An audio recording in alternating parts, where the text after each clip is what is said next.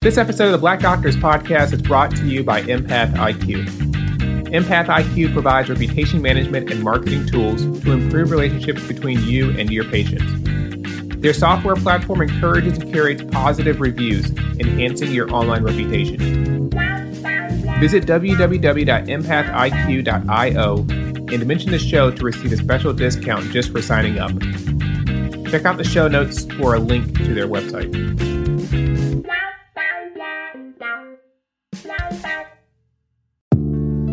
Black Doctors Podcast highlights the stories of minority professionals with the goal of inspiring others. If you like what you hear, please subscribe and share with others because the next generation can't be what they don't see.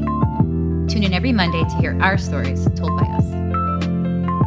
Hello and welcome back to the Black Doctors Podcast. This week I am super excited to be speaking with Everett Moss II. He is he's had a, a pretty incredible career thus far, and and he's currently finishing up school to become a certified registered nurse anesthetist. His career has brought him from firehouse to emergency departments to riding around in helicopters saving lives. Um, even went up to, to New York during the height of the pandemic to help out there um, super interested to, to, pick his brain and, and learn about his pathway to CRNA school and things he learned becoming a, an incredibly specialized nurse along the way. Everett, thank you so much for joining us. Happy to be here. Happy to be here. And so, how did you, where are you from? I'm born and raised, uh, one of the few, at least the people in Atlanta say, uh, uh, an Atlanta native. I was actually born in the city of Atlanta. A lot of times when you hear people say they're from Atlanta, they're from the outskirts. Right. uh, but I grew up right in the heart of Southeast Atlanta. And uh, coming through high school, did you know you wanted to go into healthcare? Had no interest in healthcare. Uh, my father was a firefighter, and that was my first introduction to the, I guess you would say, outskirts of healthcare. This is kind of where it starts and I knew that he was an EMT and he had interest in becoming a paramedic, but it really didn't register as something I was interested in. I started as a electrician, uh, learning the ropes, and I was under a house one day with the rats and spiders and thought to myself, this is not life. now, don't get me wrong, I think electricians uh, is a very respectable and great career. I just realized that it wasn't for me. And for some reason, I decided that running and burning buildings were better. So uh, that's what I decided to do. You know, my father was a very respectable man. I felt like he raised us well and he made a living, even though it was considered his part time job because he ran a complete inside outside maintenance business on the side. Wow. And he worked as a firefighter for his benefits and I guess the stability, so to speak. And I thought, man, he did it, so I could do it and maybe go back to school while being a firefighter. I had no idea what I really wanted to be. But once I went through EMT school and got to the stations and started working around the paramedics and saw what all they knew, what all they could do, I thought, man, I, I really like this. Went to paramedic school and kind of got bit by the bug, so to speak. I really mm. enjoyed the learning of the medicine, the procedures, the interventions, and that's what fueled my passion. Yeah, that's that's crazy because I uh, part of my story is uh, I started as an electrician's helper, and I was working in Shands Hospital in Jacksonville in the uh-huh. sub basement, crawling around with waiters running electrical conduit. Right, right. I had, had a very similar thought that this ain't this ain't it. so, how old were you when you started down the pathway to becoming a firefighter? I was 19. Uh, everybody in my recruit class called me baby boy because I was the youngest in my recruit class. And before I graduated with my EMT, I was 20 years old when I hit the firehouse. Okay, so and it's explain this uh, firefighting and EMT. How are the two connected? Okay, most major municipalities now require firefighters to be most of the time at minimum an EMT level. It used to be referred to as EMT basic, but okay. now the credentials are changed. There's a emergency responder, there's an EMT, then there's the advanced EMT, and then there's the paramedic.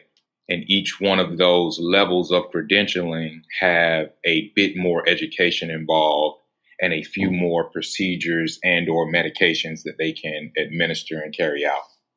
Gotcha. So firefighter training was in part EMT training as well, or, or how does how did that Absolutely. break down? So the way most places do it, they'll send you through either EMT training first or fire training first. It kind of depends upon the department and their hiring amount. If they have a lot of personnel that they're bringing on, then they may divide them in halves and half off the EMT training, send half off the fire school training. And then upon completion of both of those, they flip flop and okay. go through the other training prior to going into the station. Uh, that's how it was for me. My group, we went through about, I started in February. We graduated with our firefighter one credentials in June. And then we started EMT school June, July, uh, which EMT intermediate at the time was about a four month training. Oh, wow. And then we went to the firehouse after that. So I started the fire department in February. By November, I was credentialed as a firefighter one and an EMT intermediate. Gotcha. And during this time, are you getting a salary or?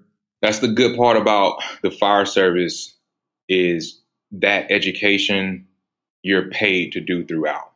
For Very most good. major departments, you you get a check from day one, so it kind of takes that burden of wondering how you're going to live while right. learning. I'm sure for uh, most of the uh, fields that we have as necessities, you're severely underpaid, but I'm sure it helps at least get through the the training. Right. And then, how long did you work as a firefighter? About nine years. I worked as a firefighter on the back of the truck for a couple years. Went back to, well, actually, I went to paramedic school within my first year. And paramedic training at the time was a 12 month program. You could do it quicker if you went to school every day but we mm-hmm. had it where we would go to school a couple days a week, and then we uh, went through cl- clinical rotations. So it was about a year for me to finish my paramedic training. After that, you know, I promoted through the department, became a sergeant. At the time, our sergeants were what most people recognize as driver engineers. They okay. basically were responsible for the driving and equipment on the vehicle. Uh, but they wanted it to be a ranking position so that if an officer was off, the sergeant would switch to the in charge seat, and then one of the firefighters on the back would step up to do the driver operations. So it became a ranking structure. Cool. And then um, for a lot of folks that don't work in uh, emergency services, like myself, mm-hmm. not too familiar with the emergency department, get on there occasionally the difference between EMTs and paramedics. Can you explain that? Sure. So, again, you have your emergency medical responder. Basically, these folks are trained in CPR and basic bleeding control, and they can assist with uh, management of spinal stabilization if there's a major trauma or accident of the like. And then you go up to EMT, where they can administer oxygen and other basic, very basic uh, interventions. Then you move to the advanced EMT. So the advanced EMT can assist with medications like nitroglycerin for patients who have a history of. They can insert supraglottic airways. So, okay. you know, no in, no tracheal intubations or anything like that, but they use like a king airway, a Combitube, different things like that that can help manage an airway without direct visualization. Then there's the paramedic that most people in the EMS world like to refer to as a street doctor. they're not a doctor, but they're put in a position to diagnose according to protocols. So they have a set book of protocols that says if you deem this patient to be hypoglycemic, you choose this protocol to follow. Now, granted, you know, when it comes to hypoglycemia, we can check the glucose and to confirm that. But then there's other times where, you know, a seizure, we can administer medications for a seizure, uh, opioid overdoses, all of those type things. They intubate They're ACLS trained, so they use a cardiac monitor for one rhythm recognition as well as cardioversion, defibrillation, all of those type things. Uh, there's critical care paramedics that some states allow to perform uh, emergency crics, you know, all those type things. Uh, no, nowhere that I'm aware of are they putting in, you know, central lines or things of that nature, but they can monitor and manage central lines, A lines for transport, which is what I did after I left the fire service. I was a flight paramedic while I was going through nursing school. And in flight training, we go through how to perform an emergency cric. We go through, you know, which a regular EMT can also do intraosseous placement of needles. Uh, but we do all of those things from monitoring. We go through balloon pump training for some of our flight services to not, of course, insert, but to monitor and manage and troubleshoot for a transport from a lower level facility to a higher level facility. Gotcha. And then for some places, at least, you're working with medical control or like uh, EMS control. How does that uh, interaction work? So we have a lot of standing orders that we are to be familiar with and tested on on a regular basis. Once you reach a certain point where you're unsure or you need to deviate from those protocols, then you have to consult with the most of the time the facility that you're transporting to. Okay. Or if you're doing a facility to facility transfer, then you would consult with the doc that's sending or the doc that's receiving. Uh, so I did a little bit of uh, critical care PEDS transport as well. And because the PEDS center was very specialized, we would never consult with the sending doc. We would always consult with the receiving because they were the higher level of care and then we could kind of deviate from our protocols a bit based off what was going on with the patient. But for the most part, a lot of the medics that are out there are operating under standing orders that they are tested on and confirmed that they're familiar with on a fairly regular basis. But medical control is always there. If we were to ever run into any issues with airway management, decision pathways, we always have someone that we can call or they can connect us to to help us get through whatever obstacles we may face. Gotcha. I'm sure we could go on and on for days about the, yeah. the stuff you encountered, uh, fighting fires and and saving lives. The transition though from the ground to the air, because you were a paramedic at the time, so you had to have flight training, or how did you become a flight paramedic? Okay, so with most rotor wing helicopter transport, because there's a little bit of a distinction between your rotor wing and your Learjet. So you have some people who are flight crew members who do the long leg transfers. They may fly over to Jamaica and bring somebody back to the States. They may fly over to Africa and bring someone back. It just kind of depends. I never did that. It was a little bit more involved, especially with time, because you're talking about sometimes day legs of flights.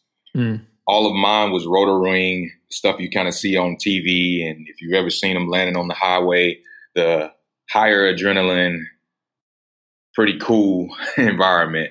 It wasn't really a transition. What what it, what it does is you go to a company, they hire you, they take you through somewhat of a flight school. It's more so flight awareness, how to approach the helicopter, what to look out for, what happens if you have an in-flight emergency, survival training, all of those things to help you be safe around the helicopter, but not necessarily how to operate it how to identify errors. There's things called cowlings and latches and such that are all around the helicopter. Anytime we would take a flight after landing and before taking off, you were always supposed to check all of the latches, check to make sure the gas cap is on, check to make sure the doors are closed, nothing's hanging, nothing's loose. And that's the complete flight crew's responsibility. After that, you ensure that you get back focused on patient safety. You know, when we're picking up from a random place. All eyes out of the helicopter. You're looking for wires. You're looking for poles. You're looking for other aircraft. You're looking for anyone approaching the helicopter. All of those things are things that are really stressed in that flight environment. You know, you I had never heard of so many helicopters crashes until I got into the helicopter business. you know, I never paid attention to it before. Yeah. But once I started flying, I would hear about crashes all the time, and it makes you a little uneasy. But I felt really comfortable with my company because they were really big on safety. If for any reason I decided that it was not safe for us to take a flight, if I said no, we didn't go. Wow. And no one questioned that at that moment. They may ask why later on, but at that moment, you you cancel or abort the flight, you land safely, or you never take off, and then you can have a conversation about it. So I felt really good about the safety authority, so to speak, that they gave each individual crew member. And most crew matrices are a pilot who's not medically training. His training is strictly get us there and land safely. That's his yeah. job. Yeah, concentrate on that. Yeah, nurse and medic combo, and that was that was the crew. Yeah, I know, didn't think about the uh like you said, eyes outside the the plane and making Mhm. sure you don't crash. In addition to taking care of a patient who's critically ill, that's a It, lot. it, it gets it gets uh, exciting at times. You said you were doing this while you were in nursing school. it was a kind of a overlapping. So I started with the fire department after about let's see five or six years. I started flying as a part-time job. I was hired as a part-time medic, and I would fly doing patient transports on my off days because as a firefighter we worked a 24 48 hour schedule i would be on for 24 hours then off for 48 on for 24 off for 48 and it was a constant rotation Oh So- man.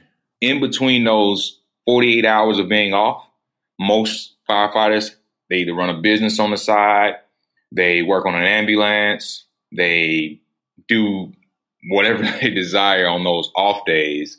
And most of them tend to work, which I did. I worked as a flight paramedic and worked as an EMS instructor. After I decided to leave the fire department, I went on to the flight service full time Okay. because that schedule was 24 72. So I would work one full day on, three full days off, one full day on, three full off.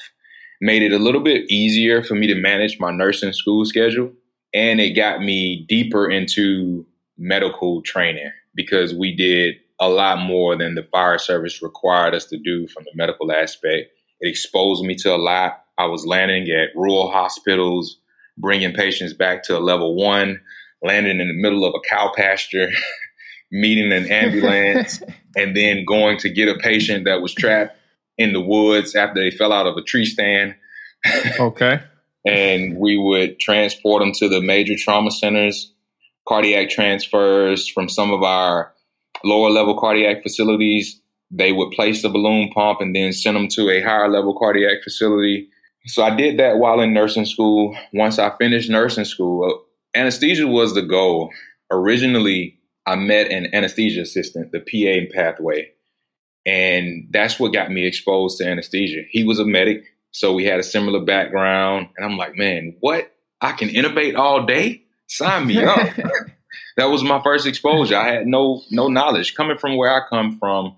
I didn't have a lot of medical people in my life, so Right. I was really clueless to the industry, and that was my first exposure. And I, I I was really excited about all of the opportunities. And I went to the OR one day because when I was a critical care transport pediatric medic, we had to spend time in the OR getting our intubations annually for our medical worker to feel comfortable with us going to pick up these kids and potentially having to intubate. So I talked to a couple of the uh, anesthesia assistants and I talked to the CRNAs and I had one anesthesia assistant tell me that he would be a CRNA if everything was equal as far as training. Okay. And I said, well, if he want to be one of them, then I'm in a position to choose. So I'm gonna go the CRNA route.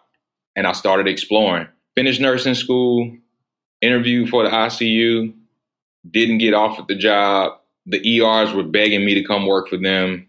So I went to the ER, kind of put anesthesia on the back burner, so to speak, because I I wasn't really convinced that that was the pathway for me Yeah. went to the ER, started learning.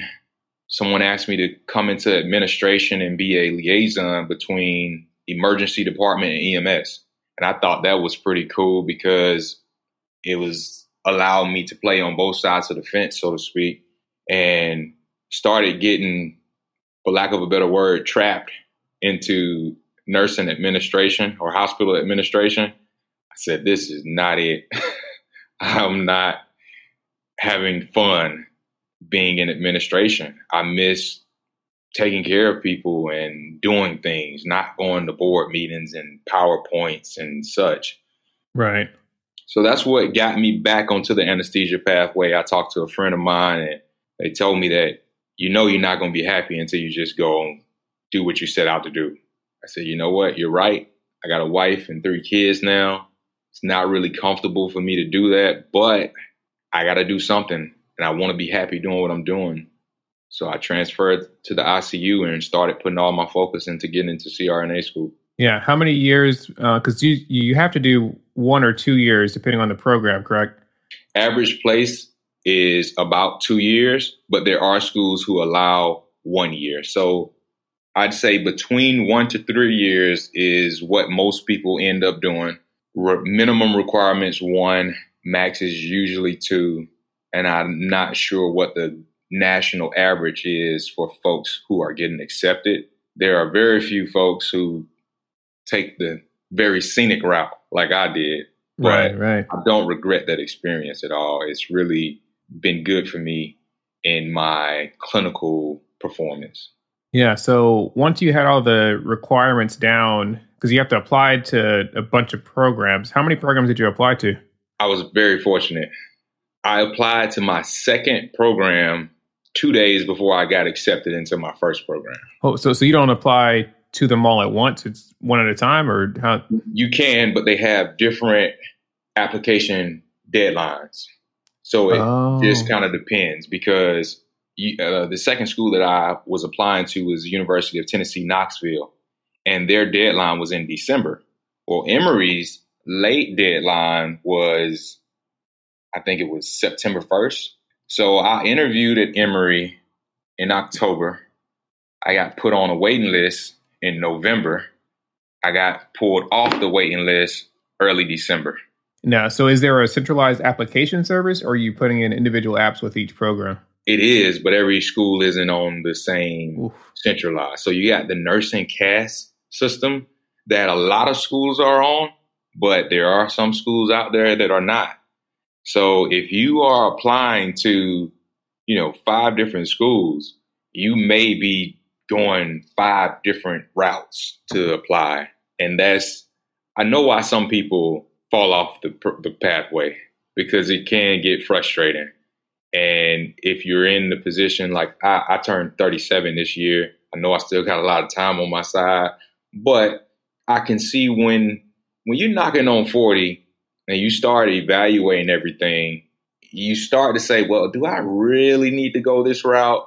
Is it really what I want to do? I actually had a doc friend of mine. Uh, we're about the same age. When I was considering this pathway, working in the ER, I asked him what he think about me pursuing something like I am versus going to med school because I had a lot of docs that I worked with. It was like, you know, you need to go to med school. You need to go to med school, and I'm like, well, you paying for me?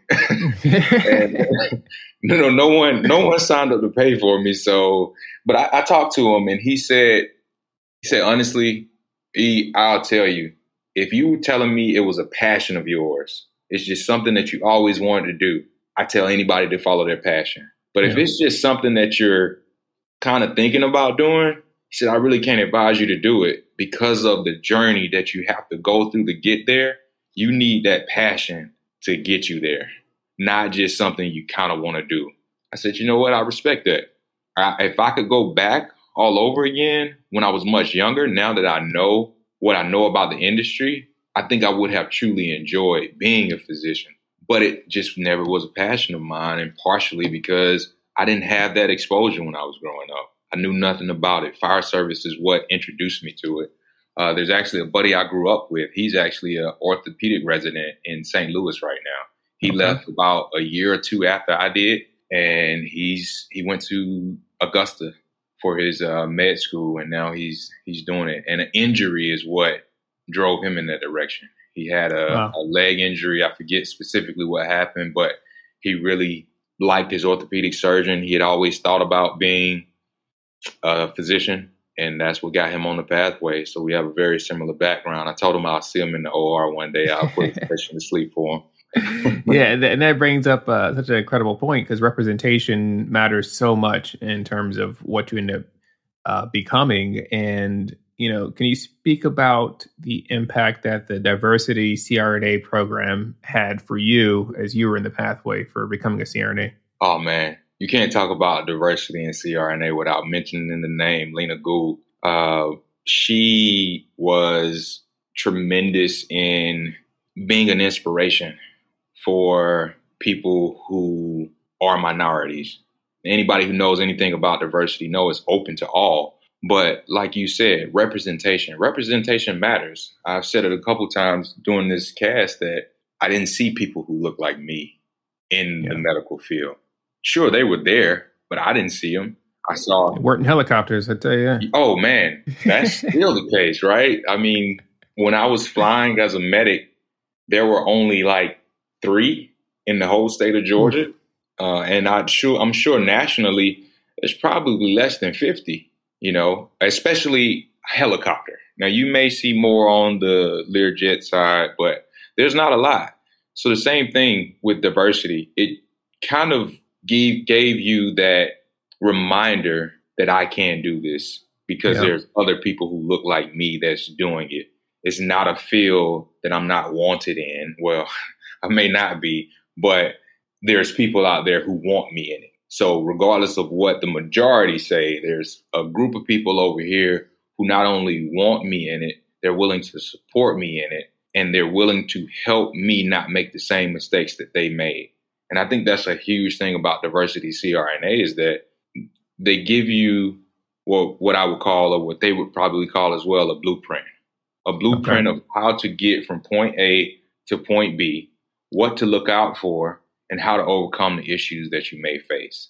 And at the end of the day, anybody who's going through any of these programs to become a physician, to become a CRNA, to become, hell, even a firefighter, it's always yeah. nice to be able to have somebody you can call to say, hey, I'm having a bad day simply because it was a bad day or because somebody didn't like the way I look, somebody didn't like the way I talk, any of those things. And it's good to have that base, that foundation, that group of people that I know that I can reach out for. Even if I can't talk to all of them, I can sit back from afar and watch them. And that alone can give me some motivation. Yeah, absolutely. I follow uh, the things that she does on Instagram, and I see the um, programs that she sets up just to bring nurses together to have them do these procedures and and see what a CRNA does, and like it just seems like such an impactful program to help diversify this field. Absolutely. So you uh, you made it,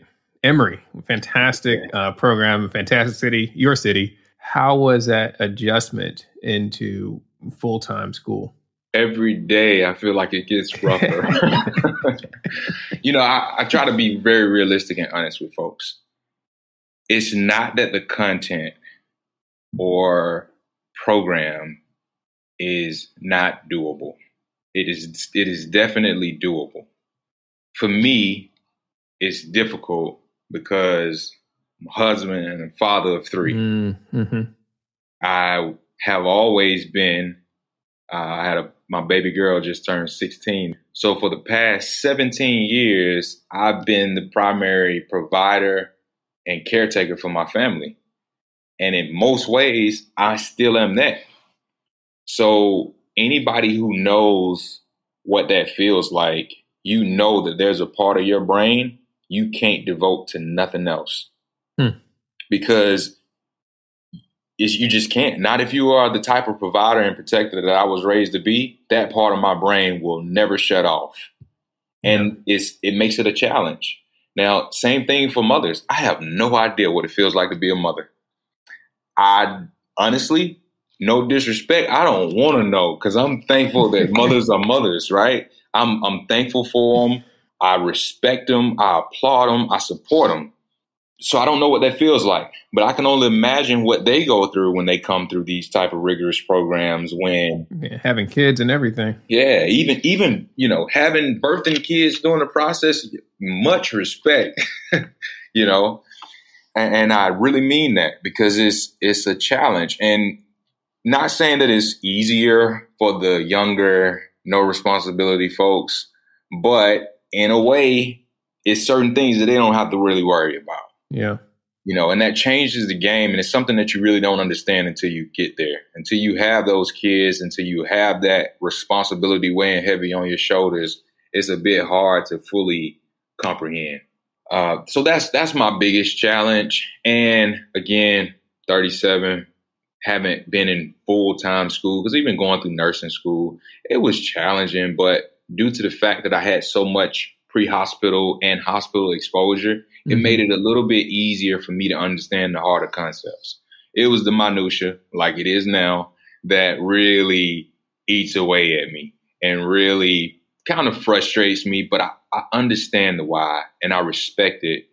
And it's a process. I'm also a person who is very big. Like I said, I did EMS education for a while. So I'm really big on a non-conventional education, educational delivery. I'm not the person who really likes, I'm going to do this PowerPoint. I'm going to put it up. I'm going to read and talk, talk at you and hope, hopefully you get it. Right. I like what a lot of people refer to now as kind of the flipped classroom, where there's more interaction, there's case studies that instead of doing a traditional, I'm just going to tell you what A, B, and C is, we're going to do a case study and we're going to walk through A, B, and C throughout this case study. And you can connect the dots as you go. That's the type of learner I am. So that's the type of instructor I tried to be when it came to EMS. And I think that you touch more learning styles when you do it that way because you have the visual, you have that interaction. And then for the people who are auditory, they're getting it too. So I mm-hmm. really like those instructors who go above and beyond to be an educator. You know, I, something that I say a lot to folks is we take our professions, the best and brightest, and we throw them in a classroom, right? And we say teach.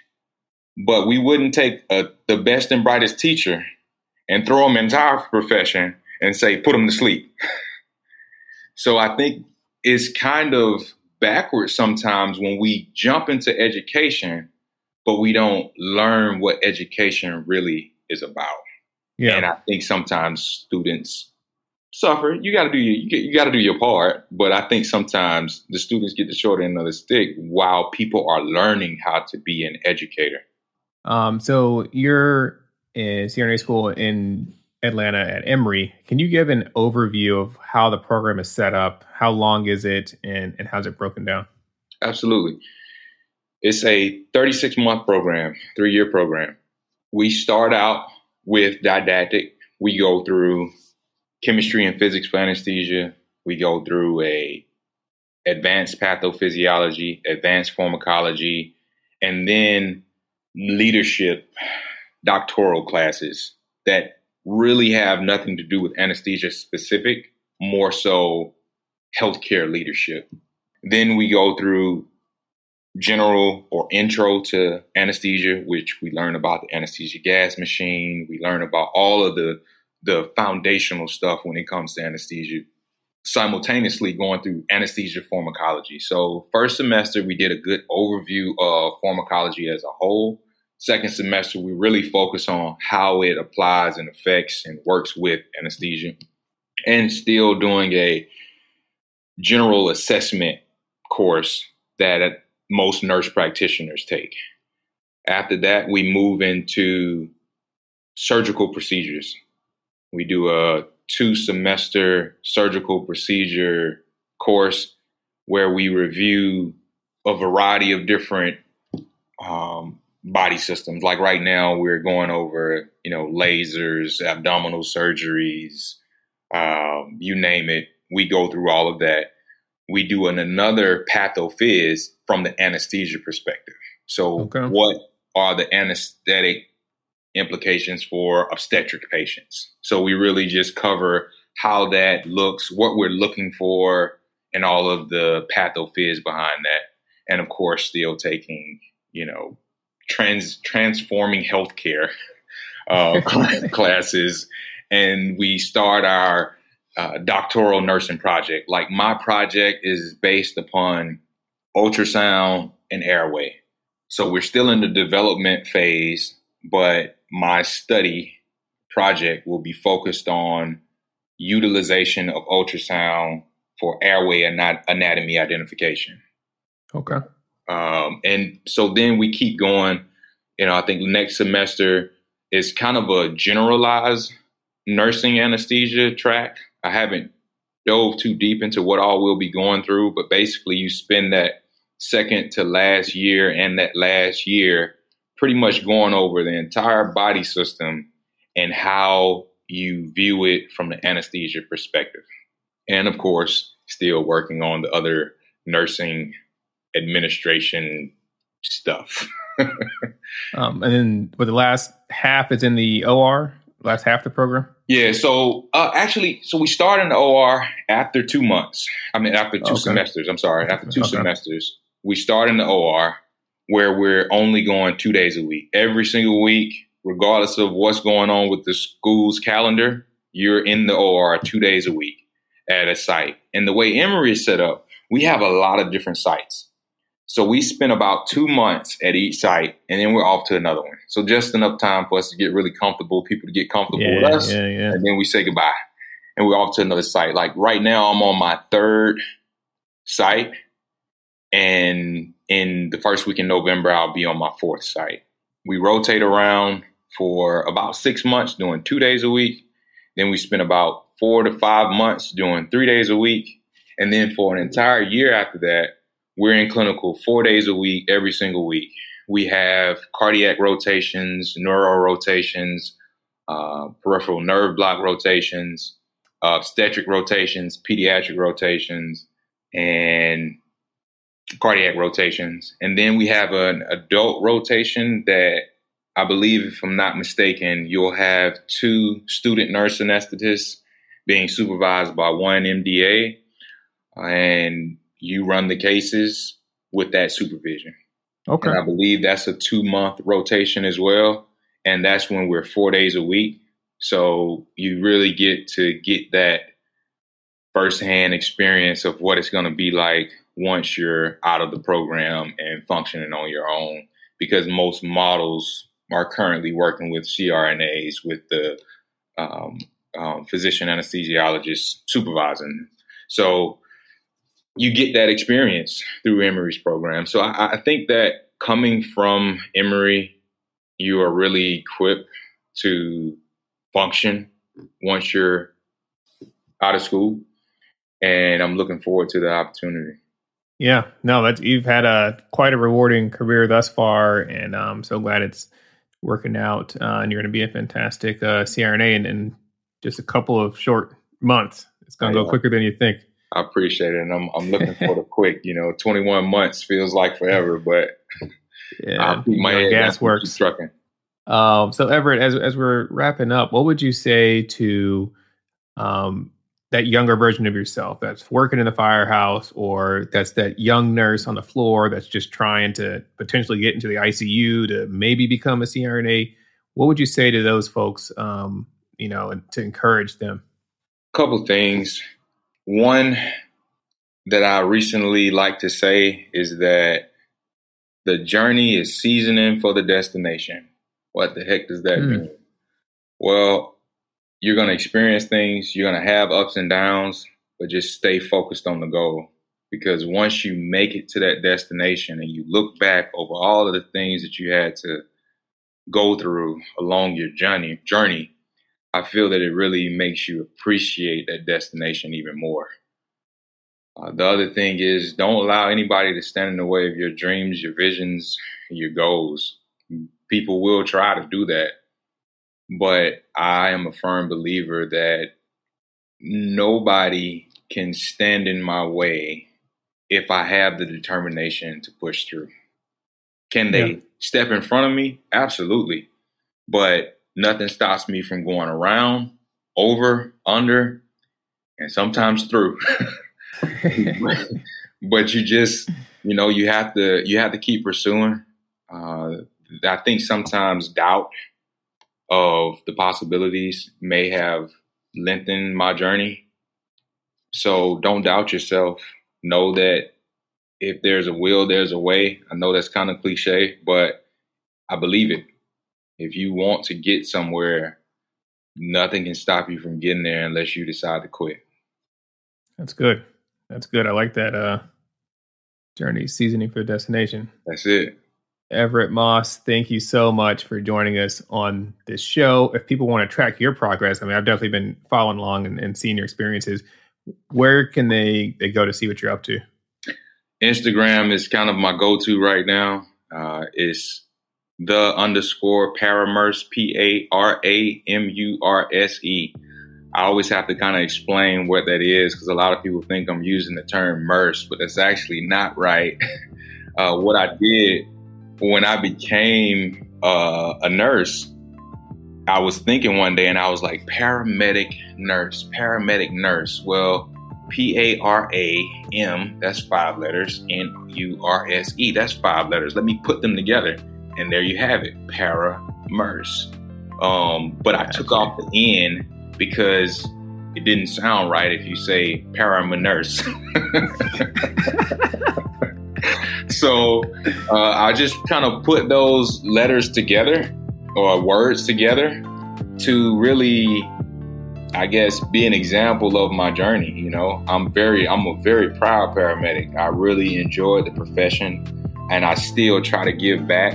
Currently, I, you know, not much now that I'm in school, but I did a lot of cadaveric teaching with the state and it okay. was initially geared toward EMT. So I, I really my uh, have a passion for being a medic and a nurse. So I joined the two words together, and there you have it, the paramurse.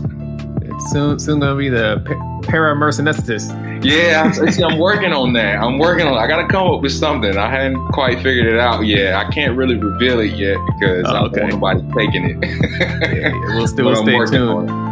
Uh, Everett, thank you so much for joining us on the Black Doctors podcast because representation matters. No problem. Happy to be here. Um, anybody reach out, I'll be happy to help any way I can. The Black Doctors Podcast is a nonprofit, volunteer passion project with the goal of inspiring all who listen. Tune in next week for another episode of the Black Doctors Podcast with Dr. Steven Bradley